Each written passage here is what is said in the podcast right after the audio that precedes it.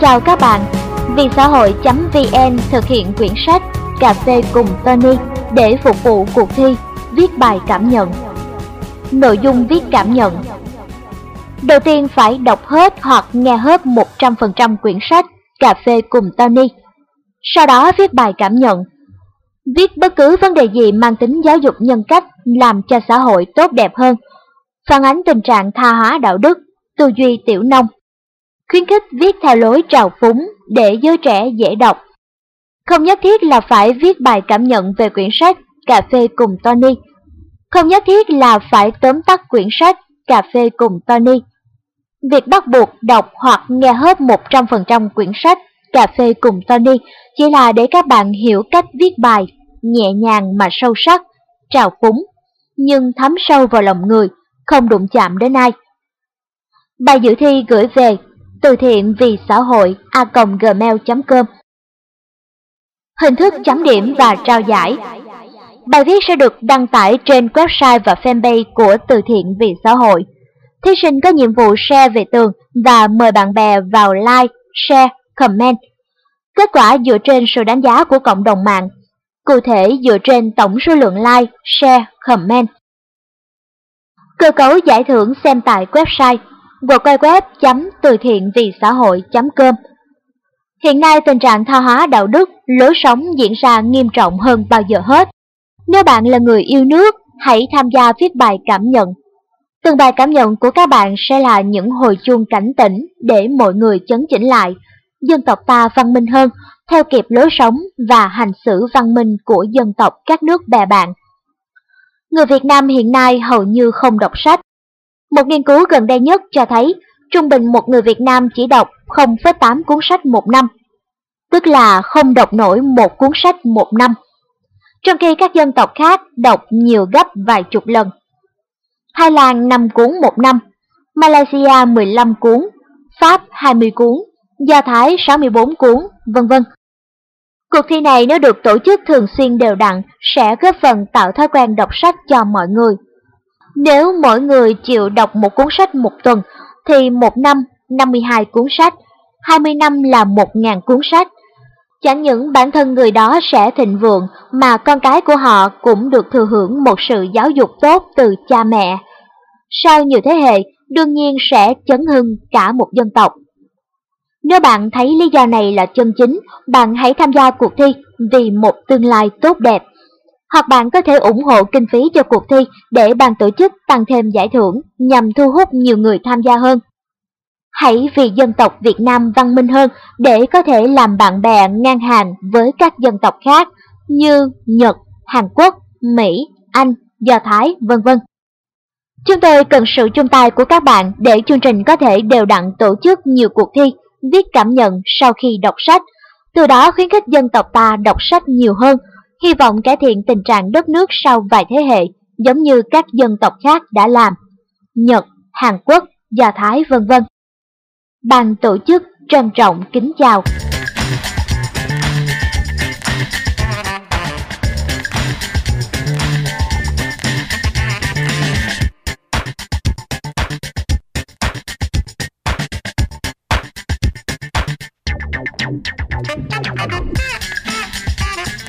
Quý vị thính giả thân mến, chúng ta đang được theo dõi quyển sách Cà phê cùng Tony của tác giả Tony Buổi Sáng, nhà xuất bản Văn hóa Thông tin trên trang web www.vietsahoi.vn, chúng ta đã theo dõi xong các phần A, B, C của phần 1, câu chuyện của Tony. Và ngay bây giờ sẽ là phần D, phần cuối của phần 1 này, với bài viết mở đầu May mà có em. Rồi Tony lại đi Hà Giang một lần nữa, không hiểu sao trong giấc mơ thỉnh thoảng vẫn thấy bát ngát đồi núi của miền đất này. Đứng trước sự bao la của thiên nhiên, một bên là những đỉnh núi vời vợi và một bên là vực sâu thăm thẳm, Tony thấy lòng mình thanh thản vô cùng và nhớ lắm những con đèo với các cua tay áo thử thách cảm giác mạnh của những ai dám phiêu lưu. Và mùa lúa chín vàng rực những ngọn đồi. Dòng sông nho quế uốn quanh đẹp như tranh vẽ. Đợt trước đi khu phía đông gồm cao nguyên Đồng Văn, Mèo Vạc, Yên Minh, Quảng Bạ. Đợt này Tony đi phía tây giáp với Lào Cai gồm Hoàng Su Phì, Xín Mần, tặng quần áo ấm và bánh kẹo lì xì năm mới cho các em người dân tộc coi như việc thiện nguyện đầu năm. Hà Giang với mình là vùng đất đẹp nhất và có nhiều cảm xúc nhất ở Việt Nam. Cứ mỗi lần nhớ về Hà Giang, muốn viết về vùng đất ấy thì ngôn ngữ lại trở nên bất lực. Chỉ biết nói rằng hãy một lần trong đời bạn đi Hà Giang đi, bạn sẽ không bao giờ hối tiếc. Và các phiên chợ vùng cao, người dân tộc với mớ rau rừng trên tay xuống chợ bán được 2.000 đồng và tạt qua hút bát thắng cố và ly rượu ngô, thế là xong một buổi chợ. Chưa bao giờ cuộc sống và quan niệm hạnh phúc đơn giản như thế. Và hàng ngàn, hàng vạn con người đều như thế, bình yên ngàn đời dưới những gốc thông, những nương ngô, những ruộng bậc thang xanh mướt. Vừa về tới xuôi, xe vừa ngừng, gần 20 bác xe ôm lẫn taxi đều lao đến tranh giành khách, cãi vã om tỏi, gầm gừ nhìn nhau mà cách đấy có mấy phút còn ngồi uống trà anh anh chú chú. Mới thấy dưới xuôi, sự thực dụng vô cảm và chụp giật đã trở thành văn hóa mất rồi. Tony nhớ đến em, cô gái miền cao thanh khiết, vải áo sặc sỡ thông dong, dắt chó hay cắp nách lợn xuống chờ huyền, gương mặt thánh thiện trong veo. Trong đầu bất chợt nghĩ đến câu hát trong bài Còn chút gì để nhớ của Phạm Duy. May mà có em, đời còn dễ thương. Liều và lĩnh Khoảng hơn chục năm trước, Tony có đi làm cho một xí nghiệp giày xuất khẩu. Bên Hàn Quốc cung cấp một loại keo dán đế có chứa dung môi dễ bắt lửa, nên quản đốc căn dặn công nhân tuyệt đối không được hút thuốc trong nhà xưởng. Nhưng vừa quay đi thì có cầu công nhân móc ra làm điếu vì thèm. Thầy quản lý tới thì vội ném xuống sàn rồi lấy chân dẫm lên. Có lần vừa ném xuống, trúng vào lò keo bị đổ, thế là cháy bùng lên. Mới lên phòng kỷ luật thì gật gật gù gù, dạ em hiểu, em hứa, em thề. Nhưng hôm sau vẫn chứng nào tật đấy. Tony phải đề xuất cho nghỉ việc vì chẳng mấy chốc mà nướng hết mấy trăm công nhân và biến xí nghiệp thành lò quay. Lúc đó có quánh có đập nó thì sự cũng đã rồi. Giao thông ở ta là nơi biểu diễn cái liều nhiều nhất. Xa lộ, cao tốc và thinh linh những người băng qua đường trèo lên giải phân cách dưới làn xe vung vút. Cầu vượt bộ hành chỉ dành cho vài cặp tình nhân leo lên đó để ngắm xe. Hay những bạn thơ ngây đi ngược chiều hay đường cấm, vừa đạp xe vừa hát, vừa đạp xe vừa gặm bánh mì. Nó tông một phát thì cầu hát ngân lên bỗng tắt nửa chân. Những chiếc xe máy chạy cắt ngang đầu xe hơi két rẹt. Chỉ một phút lơ là của tài xế xe hơi là có thể leo lên nóc tủ quanh năm ăn chuối xanh, ngắm gà khỏa thân. Nhưng chỉ có nước ngoài là thấy sợ, người Việt thấy bình thường với cảnh đó. Không ai hiểu sao có một quốc gia mà giao thông rối rắm phức tạp, nhiều loại phương tiện từ thô sơ đến siêu sang tranh nhau từng mét đường, bóp còi in ỏi, la hét gầm gừ, ném vào nhau những ngôn từ xấu xí nhất của tiếng Việt và ánh mắt dần dữ khi va quẹt. Nếu đụng nhau, người đi xe đạp sẽ mắng người đi xe máy, người đi xe máy sẽ mắng người đi xe hơi. Cứ xe to hơn là có lỗi trước và thường nhường nhịn thì bỏ qua. Nhưng nếu sững cô lại thì sẽ dẫn đến tranh chấp quyết liệt, thậm chí nói có mã tấu trong cốp xe tao nha mày.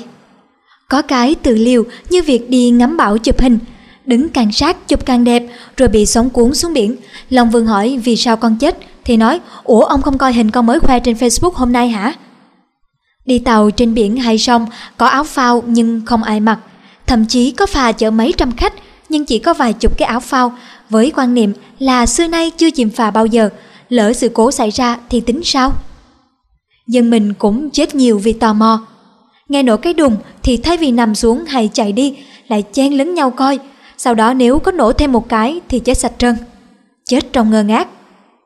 Nhưng cũng có cái do người khác liều mà gây hại. Những sợi dây điện bùi nhùi dọc ngang trên phố có thể sau trận chiều mưa dông tới là rơi xuống đường. Nếu không đứt thì cũng toàn ten móc cổ người chạy xe máy. Còn nếu đứt thì rơi xuống vũng nước ở đường phố, nơi nước thoát không kịp và nước cũng là chất dẫn điện tốt. Nhưng phải có sự cố thì màn nhện ấy mới được tháo bỏ, còn dọn dẹp gọn gàng trước để hạn chế tai nạn thì không làm vì nghĩ không ra. Những cái bếp ga mini rỉ sét loang lỗ vẫn được sử dụng bơm ga tới bơm ga lui cả trăm cả ngàn lần, bật lửa tanh tách trên các bàn nhậu và xung quanh là hàng chục khuôn mặt đang hào háo ngắm nhìn cái nồi lẩu. Sự cố xảy ra một cái hang thì lên bệnh viện cho bác sĩ gấp lưỡi heo ra khỏi lưỡi người. Những câu như đưa tao ăn cho chết chóc gì thường thấy khi phải đổ bỏ thức ăn bị ôi thiêu, khoai tây lên mầm, bánh kẹo nhuộm màu công nghiệp vì tiếc. Bị ngộ độc rồi thì mới vừa khóc vừa ói, nói dạ để em rút kinh nghiệm. Ở Trung Quốc, người ta cũng liều kinh khủng và hậu quả cũng khôn lường. Khi Tony đề cập đến thực phẩm có quá nhiều hóa chất của nước họ, họ trả lời tỉnh bơ. thì cũng sống là bao, 80 tuổi là cùng chứ gì? Như một cách bao biện rất phổ biến. Chúng ta hay đổi tai nạn giao thông là do đường xá chật chội xuống cấp, nhưng đó chỉ là một phần. Cái ý thức giao thông mới là quan trọng. Chẳng hạn ở Trung Quốc, hệ thống đường xá cực tốt, ở một số thành phố duyên hải thậm chí tốt nhất nhì thế giới, nhưng tai nạn giao thông vẫn xảy ra nhiều. Ở thành phố Thanh Đảo, có lần anh Lý đang lái xe hơi chạy trên đường thì phát hiện anh Chu đi xe máy ở chiều ngược lại. Thế là anh Lý lại thắng xe cái két, chắc chỉ để chào hỏi, nỉ hảo má, cho vui. Phiên âm tiếng Việt nỉ hảo ma có nghĩa là mày khỏe không? Mấy chiếc xe đang chạy phía sau xử lý không kịp, thế là tông đít xe anh Lý cái rầm. Đợi miết không thấy anh Lý xuống xe, vúng tay chửi bới như mọi khi. Tới mở cửa thì mới thấy anh Lý đã chết trên vô lăng.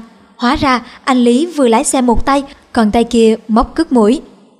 Một thói quen đáng yêu ở châu Á thì bị tông từ phía sau nên hai ngón tay đang nằm trong mũi bị lực quán tính đâm thẳng vào sống mũi lên tận mắt, ngộp thở chết.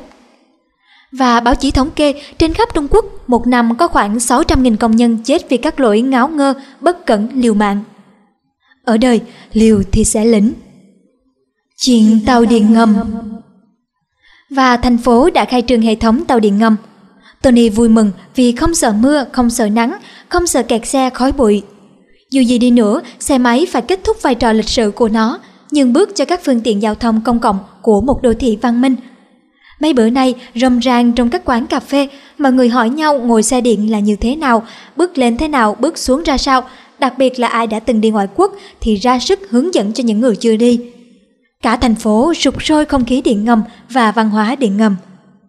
Một số phường xã có tuyến xe chạy qua đã tổ chức lớp tập huấn cách đi đứng, nói năng trên tàu điện cho dân địa phương, ưu tiên hộ khẩu thành phố và KT3 học trước, dân nhập cư học các khóa sau.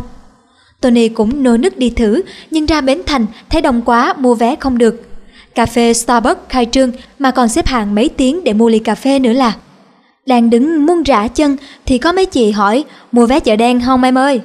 Giá vé chính thức là 7.000 đồng một vé cho tuyến từ Bến Thành đi tới Suối Tiên, nhưng vé chợ đen lên đến 70.000 đồng một vé. Ai làm biến xếp hàng như Tony thì mua đi cho lẹ. Nhiều người như Tony chen chúc đến Suối Tiên chẳng biết vì mục đích gì, đến Suối Tiên vẫn không xuống, ngồi lại cho nó quay về Bến Thành, rồi lại ngồi tiếp đến Suối Tiên. Rảnh quá mà, ngồi đồng quán cà phê suốt mấy chục năm ớn quá rồi mà, giờ lên ngồi đồng trên tàu điện cho mát. Cây mình đang ngồi, bỗng dưng có thêm thông báo đọc vang vang trên tàu. Hành khách nào nãy giờ ga nào cũng không xuống thì vui lòng ra khỏi tàu nhường chỗ cho người khác. Tony ngượng quá bèn phải ra ngoài, tiếc nuối gì đâu. Rồi sáng hôm sau, Tony lại đi suối tiền nữa. Thấy nhiều gia đình các tỉnh thành toàn quốc kéo nhau lên Sài Gòn mua tour du lịch, tham quan tàu điện ngầm. Tony thấy hình ảnh cả nhà già trẻ bé lớn dắt díu nhau lên tàu, vừa đi vừa khóc vì sợ. Tiếng con nít thất thanh gọi bà, tiếng ông ngoại bà nội tìm thằng cu con bé giáo giác áo bà ba và nón lá phấp phới, tiếng gà vịt, heo qué in ỏi vì lên thành phố hỏng lẽ không có chút quà quê. Còn dân thành phố như Tony thì trên tay ai cũng cầm một cái mũ bảo hiểm để đến ga xuống thì lấy xe máy chạy về nhà. Vì theo lời một thanh niên ngồi bên cạnh. Đi bộ là gì chúng tôi không hiểu, từ đầu hẻm đến cuối hẻm cũng phải đi xe máy. Có chị ngồi cạnh Tony quả quyết là chị chỉ thích đi xe máy thôi em ạ, Thứ nhất là chị không thích đi bộ, mỏi chân. Thứ hai là chị muốn rẽ chỗ này, tạt chỗ kia, hoặc bữa gặp bạn bè thì dừng lại trò chuyện. Chị chỉ đi vài bữa tàu điện cho biết thôi, chứ không tính việc đi lâu dài đâu em ơi. Hàng ngày từ 6 giờ sáng đến 12 giờ đêm là tiếng rì rầm của động cơ tàu dưới lòng thành phố. Trên mặt đất, khu vực các trạm tàu điện là âm thanh vang vọng của tiếng khạc nhổ, tiếng loa báo chú ý móc túi, tiếng xe ôm, taxi và hàng rong hòa quyện vào nhau. Sau 12 giờ đêm, Tony thấy trên sàn tàu đầy hộp cơm, bao ni lông, đất cát vôi vữa, lá chuối, vỏ lon coca, cất gà, cất heo, kẹo cao su, vỏ chai nước suối, lằn lông lốc. Các công nhân vệ sinh lại cân mẫn dọn dẹp, khiêng hàng tấn rác ra khỏi tàu, làm quần quật vừa xong thì bình minh đã ló dạng. Những tia nắng đầu tiên soi rọi đến, làm các chú chim thức giấc, reo vang trên những hàng cây và một số thanh niên tỷ phú thời gian như Tony lại thay đồ lập tức đi suối tiên bằng tàu điện. Giật mình thức giấc, ồ hóa ra là một giấc mơ. Thôi dắt chiếc quay alpha đỏ ra đi ăn sáng, hòa vào dòng người như nêm trên phố, chèn lấn bóp còi in ỏi.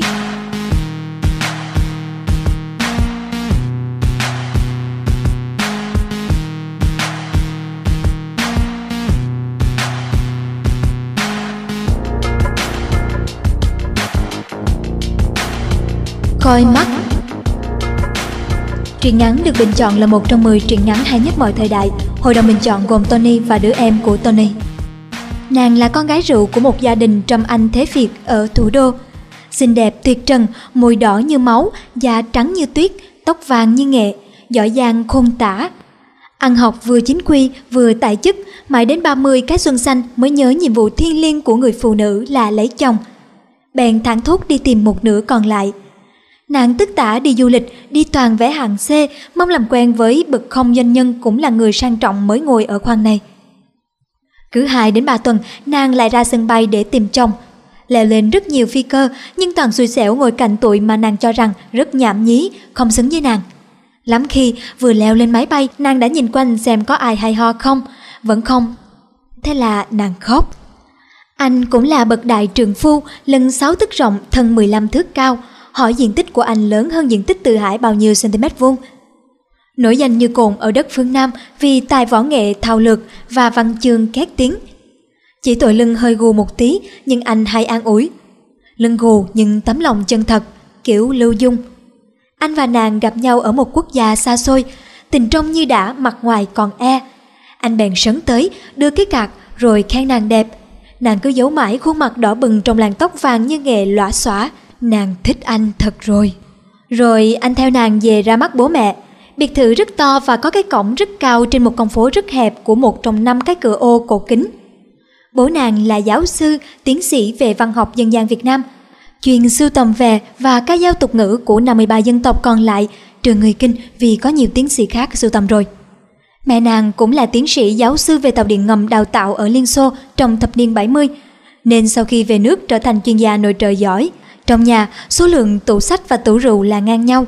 Các vật dụng trong nhà được sắp xếp theo hệ nhị phân một cách khoa học đến mức mà người thấp hơn trình độ đại học vào nhà có thể bị hoa mắt và không tìm được chỗ cũ sau khi đã sử dụng xong. Nghe đồn lúc XXX để sinh ra nàng, ông bà và bố mẹ đã phải tính toán hàm số, vẽ bao nhiêu là sơ đồ, đưa ra rất nhiều giả thuyết và chứng minh rạch ròi. Vào đúng thời khắc đã được lập trình đấy, bà tiến sĩ điện ngầm liền hạ sinh ra nàng – bầu trời nhan sắc Việt có thêm một ngôi sao lung linh tỏa sáng.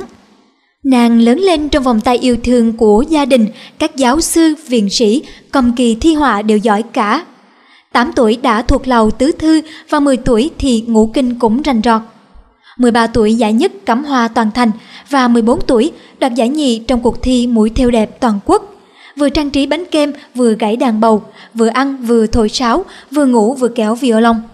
Ba lần vừa đi chợ vừa bắt cướp chỉ với một quả chuối đang ăn dở trên tay, nàng ném một phát, bọn cướp đạp phải lăn đùng ra dãy dụa. Nàng đa tài đến mức nếu Thúy Kiều sống lại cũng phải ghen tị, bước ra sông tiền đường thốt lên rằng trời đã sinh ra Kiều mà còn sinh ra Tuyết, nói rồi học máu chết. Chắc lộn qua chu du, chứ Kiều nào có đố kỵ như thế. Còn anh thì nào có kém cành gì, sinh ra và lớn lên ở một tỉnh miền Tây Nam Bộ. Anh nổi tiếng thân đồng từ bé, rạng danh vùng sông nước châu thổ. Lên 14 tuổi vừa mới dạy thi vỡ giọng, anh đã đoạt ngay giải nhất tiếng hát người leo dừa toàn Bến Tre. Anh cứ leo lên đỉnh cây dừa và ngồi hát vang trên đó, hái từng quả dừa ném xuống sông kêu bụm bụm, văng nước đầy mặt ban giám khảo. Nên ban giám khảo năn nỉ, nói thôi mày xuống giùm tao, tao cho mày giải nhất. Ba lần leo lên sắp tới đỉnh Olympia thì cả ba lần đều bị đau răng, bèn bỏ cuộc. Anh còn là quán quân giải bơi lội, vượt sông vòng cỏ mở rộng lưu ý là vàm cỏ đông chứ không phải vàm cỏ tây đâu đấy nha. Và đồng thời đoạt giải cầu thủ có gương mặt khả ái nhất trong cúp tranh vô địch bóng chuyền toàn quốc. Anh đã lên ngôi về mặt nhan sắc trong một rừng các quần đùi áo số mồ hôi một kê nhễ nhại. Đội bóng của anh đoạt luôn giải phong cách vì không có màn rượt đuổi trọng tài Ở nước ta, các trận đấu thể thao trừ cờ vua, cờ tướng, còn lại từ bóng đá, bóng rổ, cầu lông, bóng bàn thường có hơi hướng thi đấu võ thuật giữa đội ngũ cầm coi và các người chơi sau mỗi trận đấu nên trọng tài ở ta tiêu chuẩn đầu tiên là phải có khả năng chạy nhanh nếu muốn sự nghiệp cầm còi lâu lâu một chút. Cũng đã mấy lần, nàng dắt vài chàng mà nàng có vẻ hơi ưng ưng ra mắt bố mẹ. Sau khi bị ông bố kiểm tra IQ tổng quát với hàng loạt các bài trắc nghiệm trên phòng khách, thì phải nhảy xuống nhà bếp thì vấn đáp với bà mẹ. Bà mẹ thường kiểm tra khả năng phản ứng nhanh nhạy của ứng viên với việc chửi phủ đầu lúc ứng viên vừa ngồi xuống. Kiểu như, hôm nay mày trốn vợ sang đây à? Hầu hết các chàng trai đều bị đánh trượt do quá bất ngờ kiểu mỹ tâm. Oh first kiss, you make me happy, you make me crazy. Trích lời bài hát Nụ hôn bất ngờ của Mỹ Tâm. Mặc dù nàng cũng chuẩn bị rất kỹ cho các ứng viên bằng một bộ đề có một số câu hỏi thường gặp, các dạng trả lời kiểu thi bằng lái xe, ví dụ không cần đọc, cứ có chữ tất cả là đánh dấu vào, hay câu nào dài nhất là đáp án đúng. Lúc các ứng viên thi thố tài sắc, nàng thường tổ chức việc quét sân, hồng hóng hớt nghe chuyện. Thế nhưng, trí tuệ của nàng không thể nào lường trước được mưu mẹo của hai bậc sinh thành. Để rồi cứ lần hồi nhìn từng chàng từng chàng một dắt xe ra khỏi nhà, chân bước liêu xiêu, đầu không ngoảnh lại, bỏ mặt sau lưng, thềm đầy nắng, lá và người con gái xinh đẹp với chiếc chổi tre hờ hững trên tay. Khi bóng dáng của ứng viên vừa khuất đầu phố, nàng buông chổi òa khóc, nước mắt nước mũi giang dùa như một đứa trẻ. Thật ra thì ông bô bà bô cũng nóng lòng không kém. Mấy chục năm đi đám cưới người ta chỉ mong một ngày tổ chức trình rang để thu lại. Ông tiến sĩ nhậm tính thời bao cấp thôi, coi như bỏ qua sau vụ làm phát 700% giữa thập niên 80, giá trị đồng tiền không biết bao nhiêu để quy ra thóc hiện tại. Trước năm 2000, hai ông bà đã đi 362 cái đám cưới, mỗi đám 50.000, sau là 100.000 với 214 đám. Từ đầu năm 2008 đến nay, do việc mất giá của đồng Việt, họ đã phải tăng tiền mừng lên đến 200.000, tổng cộng có 37 đám. Chi phí riêng cho việc cưới sinh đã có sẵn trên file Excel trong máy điện toán tại phòng làm việc của ông.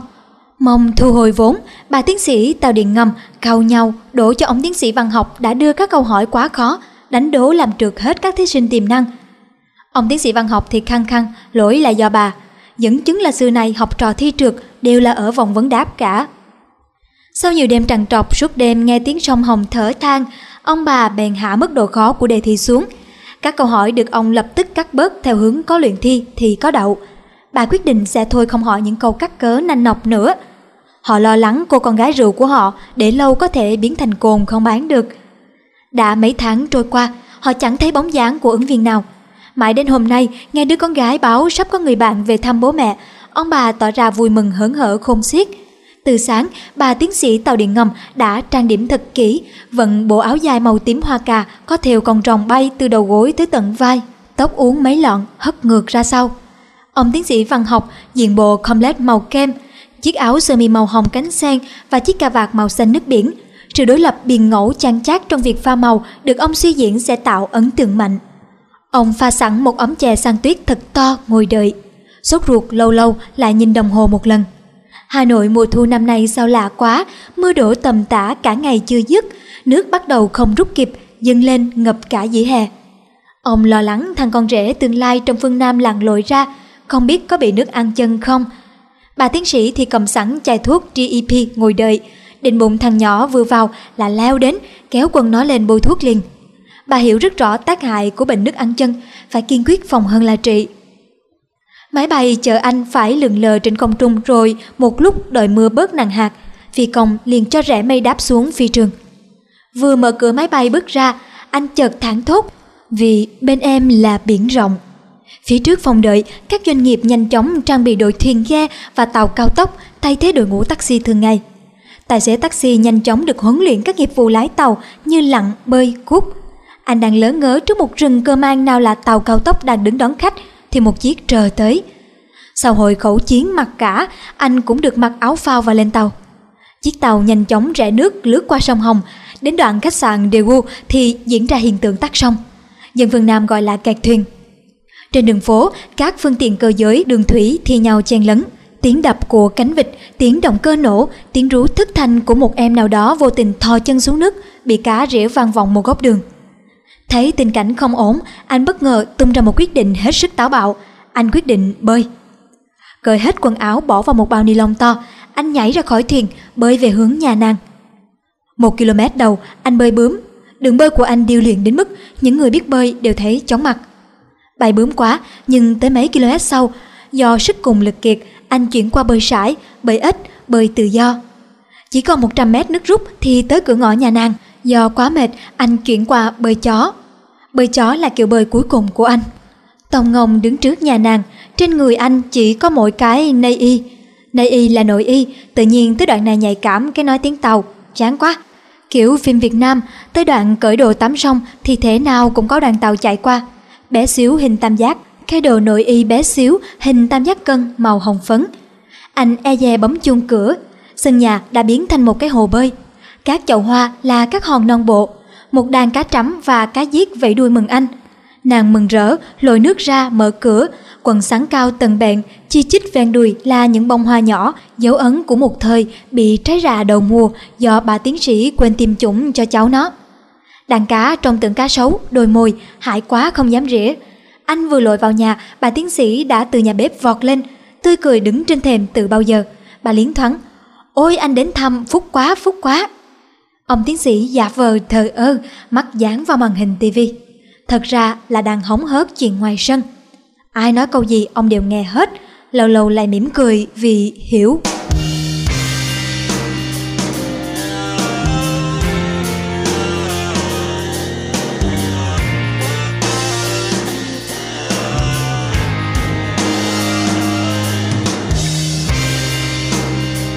Trên màn hình TV đang diễn ra trận đấu bóng đá giữa đội U35 Việt Nam và U35 Mông Cổ. Sân vận động tích nước thoát không kịp biến thành một hồ bơi khổng lồ. Nhanh như cắt, ban tổ chức quyết định chuyển sang thi đấu bóng nước. Các cầu thủ vội vã trút bỏ xiêm y trên người, tổ chức các pha ném bóng và té nước quyết liệt vào nhau.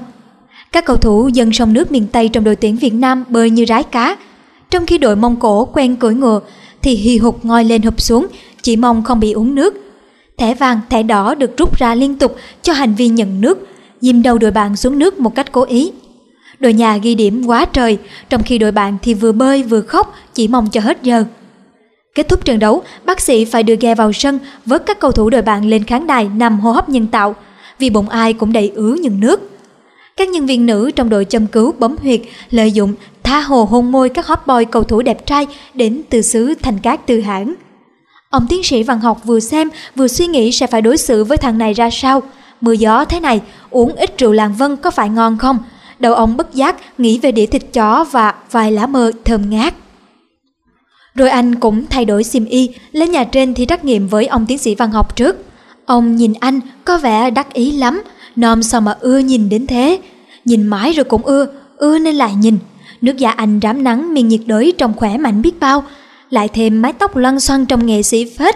Nhìn anh, ông cứ gật gù mãi một lúc thì mỏi cổ quá à, nên thôi không gật nữa. Đang hì hục tích đánh dấu vào phần multiple choice, câu hỏi trắc nghiệm, lại tẩy xóa và highlight bôi đậm các câu trả lời. Thỉnh thoảng ngước mắt nhìn ông cầu cứu. Ông vội gõ xuống bàn ba cái, anh liền chọn đáp án C.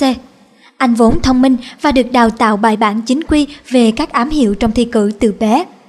Được một lúc thì anh cũng nộp bài, Ông tiến sĩ rọc phách, thói quen cứ phải cầm dao rọc phách mới công bằng, mặc dù nét chữ dòng văn kia là của gà nhà mình. Sau đó đưa vào máy chấm. Anh đạt 27 trên 30 điểm, vừa đủ điểm D, điểm đạt, không bị hắt, hỏng. Cái này ông copy từ phần thi lý thuyết của thi bằng lái. Sau đó thì anh xuống nhà dưới thi vấn đáp với nữ tiến sĩ điện ngầm. Trong lúc anh thi vấn đáp, ông tiến sĩ văn học bèn nghĩ ra cách giúp anh. Ông núp sau cái tủ lạnh đằng hắn liên tục coi câu nào khó quá thì liệu ra tay giúp cho cháu nó. Còn nàng thì ngồi trong nhà bếp trộn một đấu thóc và một đấu gạo vào nhau, tổ chức nhặt thóc cho nó nữ tính giống chị Tấm. Thật ra tâm trí nàng rối bời, căng thẳng theo dõi câu chuyện ngoài kia. Thế anh đã có nhà chưa? Bà vừa hỏi anh vừa rót nước mời anh. Ý bác gái hỏi là nhà ở phải không ạ? À? Bà phật ý lắm. Ở cái anh này, tôi hỏi không phải nhà ở chứ là nhà gì? Dạ, ngoài một số nhà ở thì cháu còn có nhà máy. Anh trả lời. Bà tiến sĩ giật mình thản thốt. Anh bồi thêm. Dạ, ngoài nhà máy thì cháu còn có nhà may. Ông tiến sĩ toát mồ hôi, vội mở tủ lạnh ra, lấy một cục đá ra liếm và lau trên trán cho hạ nhiệt.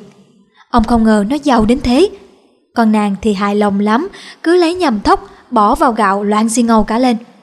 Bà tiến sĩ bất giác nhìn xuống cái áo dài đang mặc không biết có hợp thời trang không. Thằng này mà có nhà may là nó rành về fashion, thời trang lắm. Anh đoán thế nên mới vội nịnh đầm ngay. Áo dài của bác đang mặc rất là đẹp, nó thuộc về trường phái thời trang thu đông với chủ đề hoài cổ. Bà tiến sĩ điện Ngầm cười hỉ hả, khoái quá đi mất, cái thằng thế mà ranh. Chợt nhận ra vị thế của mình, bà vội nghiêm túc lại. Giám khảo bây giờ hay xuề xòa lắm, Ai đời nhận xét về giọng hát trong một cuộc thi sao mai sao chổi gì đấy mà cứ liến thắng. Em hát có hai nốt bị phô, còn lại là rất tốt. Chị rất hài lòng về cái váy của em. Em hôm nay trông rất đẹp. chị xin cảm ơn em. Chuyên môn không tập trung cứ xoáy vào quần quần áo áo thế này là không ổn. Bà liền nghiêm giọng hỏi. Thế cháu có hộ khẩu thành phố chứ? Cố gắng kiếm cái hộ khẩu thủ đô cháu ạ. Ông tiến sĩ lò sốt vó, cục đá trên tay ông dường như tăng nhanh hơn, chảy nước đầy nhà. Trong nhà bếp, nghe câu hỏi, nàng sợ hãi làm rơi một hạt thóc xuống đất mà cũng chẳng buồn nhặt lên. Câu hỏi khó quá, trả lời thế nào đây? Nàng biết anh không quan tâm mấy đến những thủ tục giấy tờ, trả lời không hay lại bị ao mất. Anh thoáng suy nghĩ trong phút chốc rồi mới từ tốn trả lời. Anh lễ phép hỏi lại cho rõ. Bác vui lòng cho cháu hỏi có phải cuốn sổ ghi tên các thành viên trong gia đình đấy phải không ạ? À? Thế nó có quan trọng không hả bác? Anh vừa hỏi, làng mi công chớp chớp liên hồi, nét ngơ ngác mà ta hay bắt gặp ở một người ngoại quốc cư trú tại Việt Nam lâu năm, nói tiếng Việt quá giỏi nhưng chưa bao giờ hiểu nổi thủ tục giấy tờ của chúng ta. Bà tiến sĩ điện ngầm biểu môi, gớm, cứ làm như trên trời mới xuống ấy. Hộ khẩu ai chả biết, giờ nha, làm gì đi đâu người ta đều yêu cầu ngoại hình ưa nhìn và hộ khẩu thành phố nha. Cứ như cái tuyết nhà tôi, nó đi đâu xin việc ở đâu thì người ta cũng say mê cả. Rồi bà chép miệng tỏ vẻ thất vọng lắm. Anh cũng nên kiếm một cô gái thủ đô mà lấy làm vợ để có hộ khẩu nha. Khối anh ở tỉnh chỉ mong cái đấy thôi. Anh chợt hiểu ra, liếu riếu xin lỗi. Dạ cháu cũng ít ở Việt Nam nên cũng không rành cái này lắm, mong bác bỏ qua. Anh vội nảy ra một sáng kiến, kéo cái giỏ sách tới, anh lấy ra đưa cho bà một cuốn hộ chiếu. Từ trong hộ chiếu ấy, vài cái thẻ rơi ra, bà nhặt lên và hỏi, thế cái gì đây, toàn tiếng ngoại quốc. Anh đáp, dạ đấy là cái thẻ xanh của Mỹ đấy ạ. À. Cháu không có hộ khẩu thành phố nhưng có thẻ cư trú của Mỹ, visa 10 năm của châu Âu và thẻ thường trú. Và thẻ thường trú nhân của Hồng Kông là những nơi cháu hay lui đến. Không biết có thể thay thế được không, nhưng cháu cũng xin dân bác xem qua. Nghe đến chữ thẻ xanh của Mỹ, ông tiến sĩ văn học sướng tê tái. Ông muốn đi Mỹ tham quan nhằm sưu tầm thơ, về và đồng dao của người Anh tiên từ lâu lắm rồi, nhưng chưa có dịp này nếu cái tuyết lấy được thằng này thì sẽ là cơ hội lớn cho ông. Ông vội tức tả chạy lên kệ sách, lôi cuốn English for Today ra học ngay. Ông tự nhủ, từ nay ông sẽ phải trau dồi tiếng Anh nhiều vào mới được. Bà điện ngầm ngẩn to te. Từ xưa đến giờ, đây là câu hỏi gai góc khiến bao chàng trai rơi lệ, muốn xé toan cái hộ khẩu tỉnh lẻ của mình. Và niềm tự hào hãnh diện bao lâu nay của người dân thành phố cũng đã bị anh xé toan. Quá sốc trước câu trả lời của anh, bà cứ luôn miệng lẩm bẩm. Lẽ nào lại thế, lẽ nào lại thế? Lẩm bẩm một hồi lâu thì bà quên mất câu tiếp theo cần hỏi là gì, đành ngồi thừa mặt ra.